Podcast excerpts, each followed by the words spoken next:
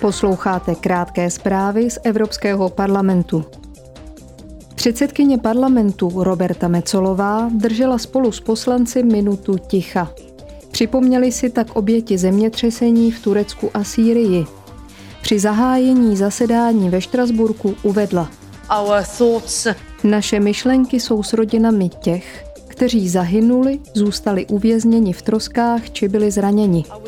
Jsme v myšlenkách i se všemi záchranáři, kteří neúnavně bojují v závodu s časem za záchranu dalších životů. To save lives. Roberta Mecolová dodala, že Evropa stojí za obyvateli Turecka a Sýrie. Zmínila také, že byl aktivován unijní mechanismus civilní ochrany a pomoc je na cestě. Parlament včera schválil nové normy emisí CO2 pro osobní automobily a dodávky.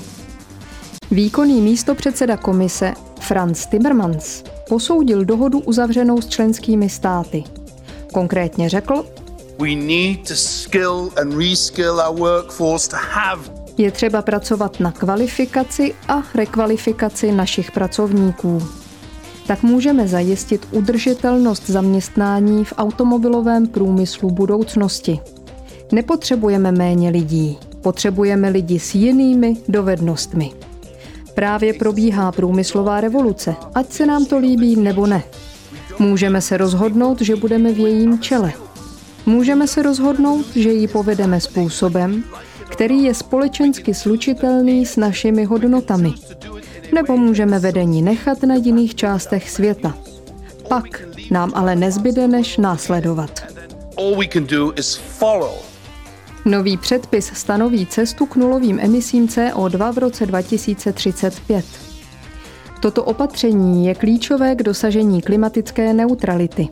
Tento cíl hodlá Unie splnit do roku 2050.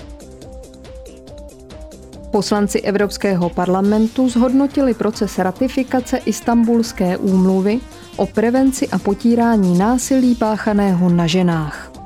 Šest let po jejím podpisu prověřili, jak proces postupuje na straně států Unie.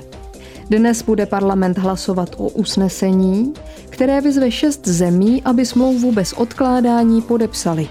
Jsou jimi Bulharsko, Česko, Litva, Lotyšsko, Maďarsko a Slovensko.